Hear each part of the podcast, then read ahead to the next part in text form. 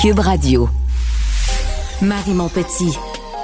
Elle connaît tous les dessous de la politique. Une entrée privilégiée dans le Parlement.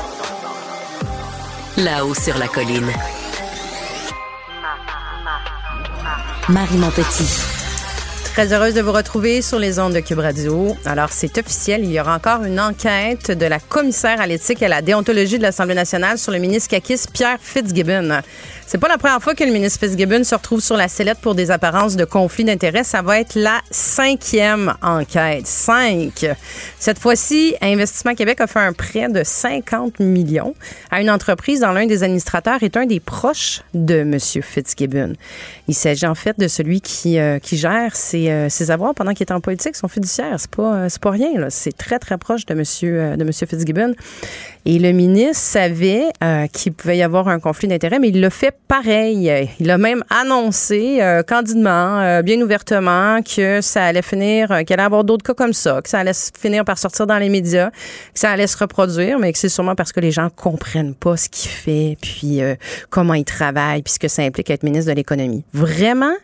Est-ce que M. Fitzgibbon pense qu'il est au-dessus du code d'éthique de l'Assemblée nationale? Est-ce qu'il pense que sa position de super ministre lui permet de ne pas se plier aux règles? Ben, j'ai des petites nouvelles pour lui. Ben non. Quand tu es ministre, tu es au même niveau que tous les autres députés. Les mêmes règles s'appliquent à toi. Moi, j'en reviens juste pas qu'un ministre puisse faire l'objet de cinq enquêtes du commissaire à l'éthique. Cinq, c'est pas rien, là. Quand on y pense, c'est plus qu'une par année depuis qu'il a été élu. Il a même dû sortir du Conseil des ministres à cause d'une des enquêtes. Euh, c'était l'année dernière, en 2021. Et que fait François Legault? Où est-ce qu'il est? La nouvelle enquête a été demandée d'ailleurs par le député péquiste Joël Arsenault. Je le joins pour faire le point sur euh, toute cette situation. Bonjour Joël. Oui, bonjour Marie. Bonjour, on va se permettre de se tutoyer. On se, on se connaît euh, personnellement. Alors Joël, je veux, euh, je veux t'entendre là-dessus. Tu as fait donc une demande auprès de la commissaire à l'éthique et à la déontologie de l'Assemblée nationale de faire enquête sur cette situation-là. je veux t'entendre sur ça. Oui, ben effectivement, quand on a vu dans le journal euh, de Montréal lundi dernier euh, que le ministre avait lui-même autorisé, signé euh, essentiellement une, un achat d'actions pour une compagnie pour laquelle il a déjà été administrateur et pour laquelle son fiduciaire ou son mandataire pour la, la, fiducie de ses avoirs était aussi administrateur. Bon, on s'est dit, il y a quelque chose qui fonctionne pas, qui semble pas correspondre euh, aux règles qu'on doit observer quand on est ministre et encore davantage quand on est super ministre. Et c'est la raison pour laquelle on a signifié qu'il nous apparaissait euh, que la chose était, euh, était suspecte et que la commissaire à l'éthique devait enquêter pour clarifier les règles en, début de mandat. On a déjà eu, vous l'avez mentionné, quatre enquêtes qui ont concerné le ministre. Le ministre a plus de pouvoir que jamais. Euh, il faut que les règles soient claires et que le ministre les comprenne et que son patron, euh, M. Legault, également lui indique qu'il doit respecter les règles comme tout le monde. Joël Arsenault, c'est la cinquième enquête qui vise euh, Pierre Fitzgibbon et il se cache même pas pour dire justement qu'il y a d'autres situations qui vont laisser un goût amer dans la bouche des électeurs, qui pourraient avoir d'autres situations avec des conflits d'intérêts apparents. On dirait qu'il est un petit peu au-dessus des règles présentement. Qu'est-ce qu'on peut faire pour que ça arrête? Ben, écoutez, vous avez raison de dire que le ministre euh, s'est pavané dans les médias euh, pendant toute la journée. Je pense que c'était mardi dernier pour relativiser les choses avec une certaine désinvolture, pour dire que, bon, écoutez, euh, lui, euh, on comprend pas comment ça fonctionne, et puis il y a des analyses préalables, lui ne fait que signer tout ça c'est pas si simple et euh, je, pense que aussi euh, il faut que le, ministre réalise euh, qu'on s'attend de la part d'un gouvernement qu'il obéisse à toutes les règles, à toutes les lois, à tous les codes d'éthique qui, s'appliquent. Et c'est une question de confiance. Là. On, parle quand même de fonds publics et 50 millions, pas rien là, donné à une à offert en tout cas à une entreprise ou investi dans une entreprise euh, qui a priori euh, euh, est pas rentable. Bon, peut, peut je veux pas juger de, de, des sommes qui ont été investies, mais je pense qu'il faut être prudent. Et euh, ben, qu'est-ce qu'on fait? Euh, Ce qu'on fait, c'est qu'on demande à la commissaire à l'éthique de, de, clarifier les règles. Et puis, euh, une fois qu'elles seront clarifiées, ben, il faut que le ministre, comme tout le monde, euh, y obéisse. Et puis qu'on ne parle plus, là, comme on l'avait fait à une certaine époque, que vous étiez là. On a dit bon, les règles sont trop strictes, il faudrait changer les règles pour plaire au ministre. C'est pas comme ça que ça fonctionne. Hum. Euh, vous parlez de, tu parles de, de 50 millions, justement, effectivement, c'est pas rien. Puis est-ce que ça vient pas ébranler la, confiance de la population quand on voit ce genre de récidive? En plus de ça, c'est pas un cas isolé, là. C'est, c'est un ministre qui, euh, qui euh, se retrouve sous enquête pour la cinquième fois, qui récidive, qui dit bien ouvertement qu'il y aura d'autres situations comme ça? Est-ce que ça, ça vient pas alimenter, justement, le cynisme de la population, puis briser ce lien de confiance-là entre la population puis les élus qui, qui, population qui est en droit de se poser des questions, là, de, dire comment ça se fait qu'on a, a un ministre au Québec qui euh, se fait rappeler à l'ordre constamment et qui n'a pas l'air très ébranlé par ça, on va se le dire. Là? Ben exact. Il y, a, une certaine forme, je dirais, euh, d'arrogance. Là. Puis je, je, le dis quand même euh, avec euh, la plus grande objectivité possible compte tenu du rôle qu'on joue, dans la mesure où, par rapport au public, c'est comme si on se disait, mais écoutez, moi, moi, j'ai des compétences à offrir aux Québécois. Et puis, il faut m'accepter tel que je suis, et c'est moi un peu qui va qui va dicter l'agenda et, décider de ce qui est ce qui est éthique et ce qui ne l'est pas. Et puis, euh, bon, vous voulez des gens qui ont, qui ont des euh, compétences dans, le domaine de l'économie et ainsi de suite. Puis voilà, c'est le forfait que vous avez, euh, pour lequel vous avez opté. Et, et ça, cette espèce de comment, encore une fois, d'arrogance, euh, mais ça peut entraîner effectivement euh, un, un, sentiment de, cynisme chez les gens en disant, mais voyez, voyez qui contrôle l'économie et la politique et tout ça devient mélangé.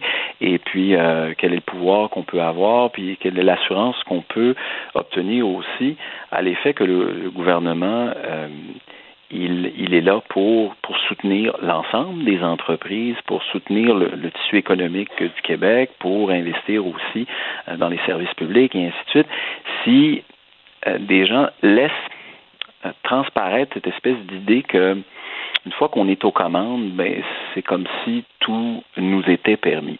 Et moi, c'est surtout cet élément-là que je veux insister, c'est qu'on on a un rôle de fiduciaire des des, euh, des citoyens pour veiller avec bienveillance justement là aux intérêts euh, de la population et à prendre les décisions les meilleures possibles en toute objectivité, en toute impartialité. Si on fait pas ça, évidemment, ben c'est la confiance qui est euh, qui, est minée là, envers le, gouvernement. Puis ça, ben on en ressent les contre-coups dans une polarisation, dans la critique, dans le cynisme et ainsi de suite. Tu fais mention d'arrogance, euh, Joël Arsenault, puis c'est vrai que euh, le fait d'entrer dans une institution, c'est quand même assez particulier là, d'être, élu comme député, d'être nommé ministre et euh, d'arriver dans une institution qui, a, un code d'éthique en place et euh, de demander, comme il le fait, comme le fait le premier ministre, que ce code d'éthique-là soit ajusté à sa propre, euh, à sa propre situation. est-ce que c'est pas une forme de manque de respect envers l'institution qui est l'Assemblée nationale? Oui, euh, tu as raison de, de, mentionner que les, les, règles, elles nous précèdent. Puis je pense qu'il faut jamais oublier lorsqu'on se présente euh, en politique euh, et qu'on qu affiche notre photo sur, sur, les poteaux, comme on dit souvent, là, euh, que d'avoir un, une majorité que d'être élu, c'est un très grand privilège. Euh, puis je pense que ça doit venir avec une certaine humilité. Puis tous les députés ont un rôle à jouer. Puis lorsqu'on se voit accorder des fonctions ministérielles, euh, c'est un, un très, c'est une lourde responsabilité, mais c'est aussi, euh, je dirais, un très grand privilège aussi. Et on, porte un peu l'héritage de, ceux qui nous ont précédés. Puis euh, il faut s'assurer absolument euh, d'être euh, à, la hauteur, puis de s'assurer que l'institution puisse continuer dans le temps d'imposer le respect. Et, là-dessus, je pense que cette espèce de, légèreté avec laquelle le ministre traite non seulement l'institution de l'Assemblée nationale, mais la commissaire à l'éthique, euh, mais ça, ça n'aide pas justement là, à, conforter les gens dans l'idée que on a la chance d'être dans une démocratie, puis d'avoir des gens qui, lorsqu'ils s'impliquent en, politique, le font pour, pour les bonnes raisons, puis sans aucune espèce de partialité ou pas pour leurs intérêts personnels. Puis c'est ce à quoi ça revient. Là. Lorsqu'on a été euh, très proche d'un certain milieu, prenons nos distances. On ne veut surtout pas la confusion des, des gens puis des intérêts des personnels par rapport aux intérêts collectifs. Non, mais il faut, faut éviter justement euh, de soulever des questions dans la tête euh, des gens par rapport à des apparences de conflit d'intérêts. Puis on dit toujours, quand, quand on voit le ministre Fitzgibbon réagir comme ça par rapport à la commissaire à l'éthique ou à la déontologie, par rapport à, à l'institution qu'est l'Assemblée nationale, en disant, ben moi, justement, j'arrive et je... L'institution s'adaptera à ma, à ma réalité. C'est sûr que ça soulève des questions. Euh, S'il est prêt à, à, à, pas respecter ces règles-là, est-ce qu'il y a d'autres règles qui sont pas respectées? C'est des questions qui sont très légitimes qui vont spontanément arriver dans la tête des gens qui, regardent ça aller. Et j'aimerais ça euh, t'entendre, Joël Arsenault, sur le fait que la, commissaire à l'éthique plaide euh, pour une formation obligatoire en éthique, en, déontologie, pardon, pour tous les élus. Parce qu'on l'entendait dans la dernière année, elle déplorait qu'il y a une infime partie des députés finalement qui suivent les formations qui sont offertes par son bureau. Elles sont pas obligatoires, ces formations-là. Elles sont vraiment euh, à la discrétion de l'élu. Et elle mentionnait que l'an dernier, il n'y a aucun élu qui a suivi euh, de formation. Et euh, même dans la dans la dernière législature, dans le fond, elle dit que c'est un député sur cinq qui a cru bon de s'inscrire à une formation euh, qu'elle proposait. Est-ce que tu crois que ces formations-là devraient être, devraient être obligatoires justement pour maintenant qu'on est en début de législature, est-ce qu'on devrait la rendre obligatoire? Ben écoutez, les, obligations imposées euh, aux élus, c'est de respecter les règles, respecter les institutions, respecter les uns les autres, et, ainsi que le personnel et tout ça. Euh, moi, j'ai une certaine réserve sur l'idée de dire à des adultes consentants euh, qui, doivent savoir distinguer le bien du mal et ainsi de suite, qui ont été élus par leur population, de, vraiment qui, peut imposer aux députés de, suivre des formations? Je, je, ne le sais pas, puis jusqu'à quel point le l'obligation pourrait être euh, imposée par une institution comme l'Assemblée nationale. Ben, il, y a une formation, euh, il y a une formation obligatoire euh, en ce qui regarde le, le, harcèlement psychologique, le harcèlement sexuel. Elle a été ajoutée, cette formation-là, au cours des dernières années. Est-ce qu'il ne serait pas à propos de, de rendre obligatoire? pour respecter les règles, encore faut-il vraiment bien les connaître? Est-ce que ça aiderait pas à s'assurer que les élus ben, les respectent? Exactement, Marie. Ce que, ce que, ce que j'allais dire, c'est que, tu sais, euh, lorsqu'on dit que c'est obligatoire, ces, ces formations-là, euh, je, je, pense que c'est une obligation morale. Euh, parce qu'on n'a pas vraiment parlé de pénalité, on ne pourrait pas être, euh, suspendre le député, l'empêcher de siéger, mais, mais je suis d'accord que au même titre qu'on doit euh, suivre cette formation-là sur le harcèlement, puis et ainsi de suite, le, le, respect envers les collègues et, tous les employés, c'est ce serait, ça devrait être la même chose et peut-être plus important encore, tout aussi important, la question des règles d'éthique à, respecter.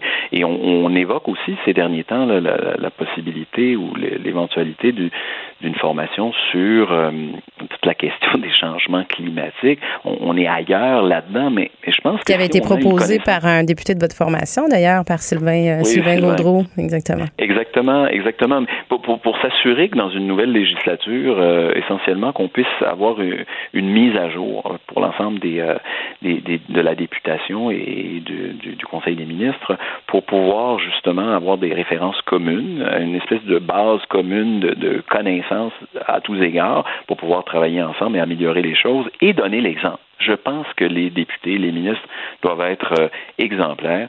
Et, je reviens à ça, dans, ce cas-là, euh, ben, il faut avoir l'humilité, je, dirais, de, oui, de dire qu'on en a toujours à apprendre en matière euh, d'éthique notamment.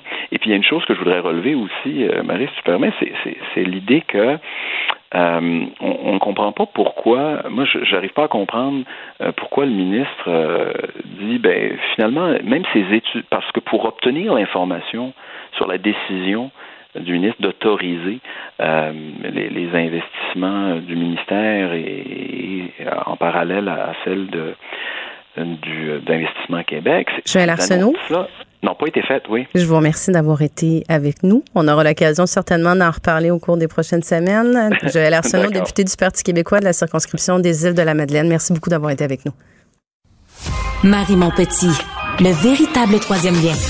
Du salon bleu à vos oreilles. Et tout ça sans utilisation des fonds publics. Ce sera une fin de semaine très chargée pour le Parti conservateur et son chef euh, Éric Duhem. Des dizaines de candidats vont faire le post-mortem de la dernière élection. Je vous rappelle qu'ils n'ont aucun député à l'Assemblée nationale, malgré qu'ils ont amassé autour de 15% des votes au niveau national le 3 octobre dernier. Ça brasse beaucoup dans les alentours du chef. On peut dire que c'est un premier test de leadership pour, euh, pour Éric Duhem. Qu'est-ce qu'il attend en fin de semaine? Est-ce que l'aile radicale de son parti va réussir à s'imposer? On va en parler avec le journaliste du bureau parlementaire de l'agence QMI, Gabriel Côté. Il a passé deux semaines dans l'autobus de campagne, alors on peut dire qu'il connaît très bien les conservateurs. Bonsoir, Gabriel. Salut Marie, comment ça va? Très bien, merci d'être avec nous. Alors, je dois commencer par euh, ben, toute cette bisbille, euh, la grogne, euh, l'insatisfaction qui règne dans le parti en ce moment. Qui va avoir sa place à la droite d'Éric Duhem? Gabriel, le résultat encourageant de la dernière élection semble pas satisfaire les troupes.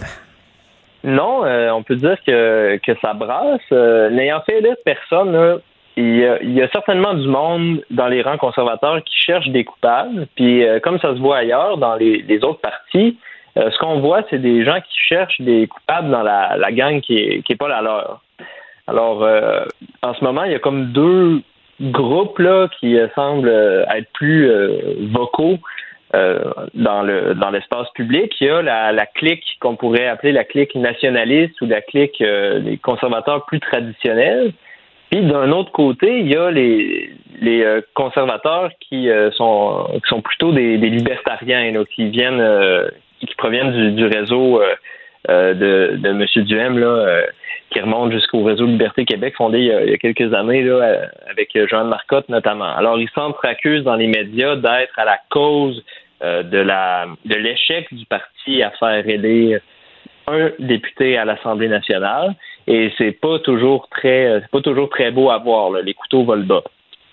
Alors, euh, en fin de semaine, on va voir si euh, ça a réussi à, se réconcilier ou si ça continue à, se taper sur le, pif, comme on dit. Oui, on comprend qu'on on a vu encore de la grogne, donc on peut s'attendre à ce que ce soit encore le cas cette fin de semaine. Euh, il y a toute l'histoire aussi, Gabriel, des, euh, des taxes non payées de, de M. Duhem, là, ses comptes en souffrance, euh, qui ont miné ben, assez durement sa, sa, crédibilité pendant la campagne, mais qui ont surtout miné la, la, la, qui ont dû avoir un impact, je pense, sur le résultat de la campagne électorale. Là. Ça a quand même pris la place pendant quelques jours, toute cette question-là de, de, de, de taxes pas payées. Est-ce que ça a laissé des traces, selon toi?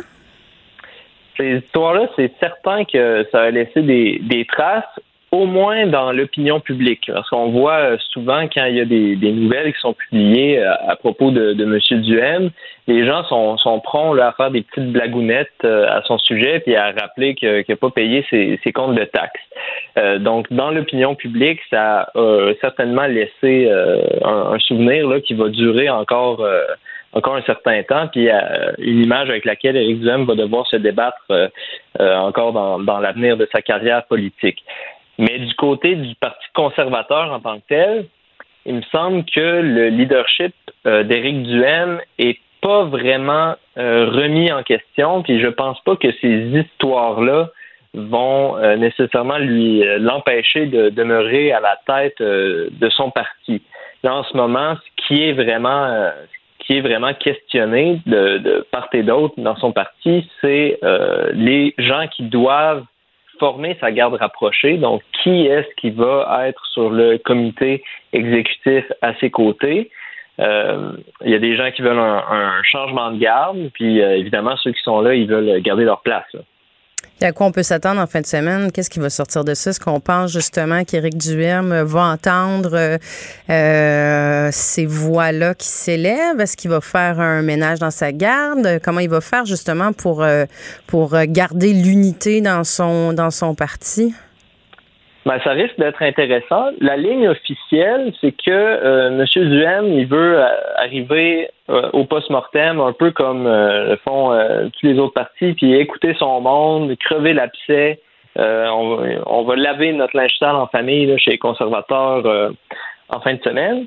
mais par après, on s'attend pas à un changement de garde important. Il y a le, collègue de Radio-Canada, Alexandre Duval, ce matin, qui, rapportait que le parti va peut-être euh, euh, nommer un nouveau euh, directeur exécutif, mais sans faire perdre ses fonctions à celui qui, occupe ce poste-là actuellement. Alors, je pense pas qu'il va y avoir de, de grands bouleversements. M. Duhem va essayer de maintenir ces gens en place, puis peut-être de contenter euh, les insatisfaits en rappelant à tout le monde que euh, nationalistes ou euh, libertariens, tous ces gens-là sont unis quand même par une certaine vision de la droite économique. Alors je pense que c'est un peu ça qu'il va vouloir rappeler à tout le monde que par-delà les différences, ils s'entendent encore là, sur certains éléments importants qui sont au cœur de la plateforme conservatrice.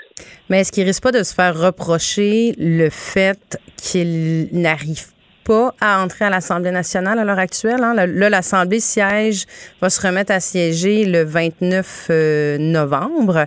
Les travaux vont reprendre, la période de questions va reprendre. Euh, Monsieur Duham a adressé une lettre euh, au premier ministre, au chef de parti, pour avoir une place dans l'Assemblée nationale. Ça pas l'air de, a pas l'air d'avoir un écho très positif euh, à ça. Est-ce que c'est quelque chose dont il se fait reprocher justement par les gens de son de son propre parti? Je saurais pas dire précisément, mais ce serait injuste de reprocher à un chef de pas réussir à entrer euh, à l'Assemblée nationale en dehors de, la période des élections. Donc, on peut dire qu'il a fait son possible en envoyant ses lettres euh, puis tout, mais c'était vraiment un, appel lancé dans dans le désert, là, ces, lettres-là, ça risque pas de, mener à grand-chose. Moi, j'ai une grande question pour toi, Gabriel. pendant la campagne électorale, on a vu, bon, tu sais, beaucoup, on a vu les complotistes, là, chez les, militants, euh, les, les, supporters du Parti conservateur, euh, les complotistes qui ont voté avec. Il y a eu toute l'histoire du, euh, du crayon à l'encre, du stylo, qu'il fallait pas voter avec des crayons à mine parce que les, les, les, voyons, l'élection était truquée, ça a été effacé. donc, il fallait y aller avec un crayon à l'encre ou encore des, des candidats anti-vaccins qui se sont fait entendre peut-être un peu trop au goût de certains. Euh, est-ce que le Parti conservateur a réussi à prouver qu'il n'était pas le parti avec, avec une seule direction, avec une seule cause, avec seulement le, les gens, justement, faire rentrer la grogne à l'Assemblée nationale, comme le disait si bien Éric Duhem? Euh, le fait est qu'il n'a pas encore réussi à prouver ça. Dans les rangs conservateurs, on me dit que euh, on était obligé pendant la campagne de miser là-dessus, que c'était la, meilleure stratégie pour le parti dans les circonstances de, jouer sur cette partie-là de l'électorat. Mais on compte dans les prochaines années essayer d'élargir les appuis, puis ça va nécessiter de se euh, départir de ce un peu de cette étiquette-là de, des marginaux, des complotistes, comme, euh, comme tu les as appelés, alors, euh, dans les, dans les prochaines, euh, dans les prochains mois, dans les prochaines années, je m'attends à ce qu'on voit un Éric Duhem euh, plus doux qu'il l'a été. Mais est-ce que ça va marcher? Est-ce qu'il y a vraiment un, potentiel de croissance là tant que la, la CAC existe? À droite? on, on, verra. Bien, justement, par rapport au potentiel de, croissance, il devrait y avoir 90 candidats qui vont se présenter cette fin de semaine. D'après toi, est-ce que ces gens-là vont attendre euh, quatre ans pour euh, retenter leur chance? Est-ce que les, les gens ils ont encore le couteau entre les dents puis ça va, ils vont s'investir euh, d'ici l'élection dans quatre ans ou c'est des gens qui vont quitter le navire? ça dépend de vraiment, je le pense, de la nature de l'implication de, chacun. Ceux peut-être qui sont plus portés sur la question des libertés individuelles, qui était vraiment comme une façon euh, euh, polie et gentille de, de dire euh, que ce sont des opposants aux mesures sanitaires, vont peut-être décrocher là, à mesure que cet enjeu-là va devenir de plus en plus lointain, puis donc de moins en moins important. donc, c'est pas certain que tout le monde va être là dans, dans quatre ans ceux qui sont là pour d'autres raisons, qui ont une certaine vision de euh, la façon dont le gouvernement devrait prendre des décisions d'ordre euh, économique, euh, risquent de risque de rester là. Alors, ça va être intéressant un peu de voir pour quelles raisons les candidats s'étaient lancés. Puis quelles sont leurs intentions là, à l'avenir? Ça va être intéressant à suivre. Aussi, une dernière question en terminant. Euh, on a vu qu'Éric Duhem a demandé au parti de lui verser un salaire, euh, l'équivalent d'un salaire de, député, comme s'il avait été élu. Est-ce que tu penses que ça, ça va lui nuire cette fin de semaine? Comment, comment, comment ça pourrait être reçu?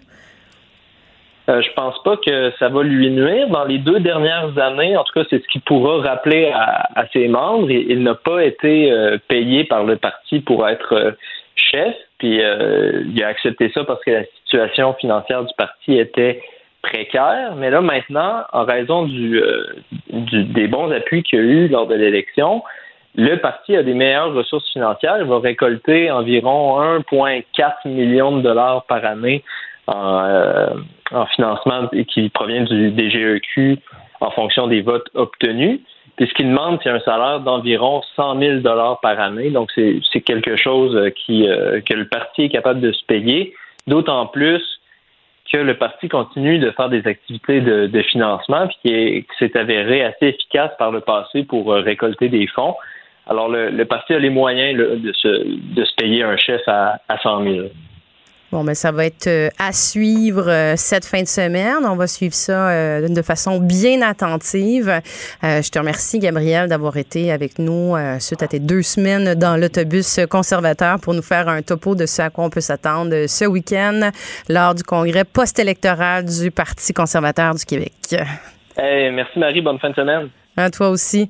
Alors, c'est ce qui complète cette édition de La Haut sur la colline. Je vous remercie d'avoir été des nôtres.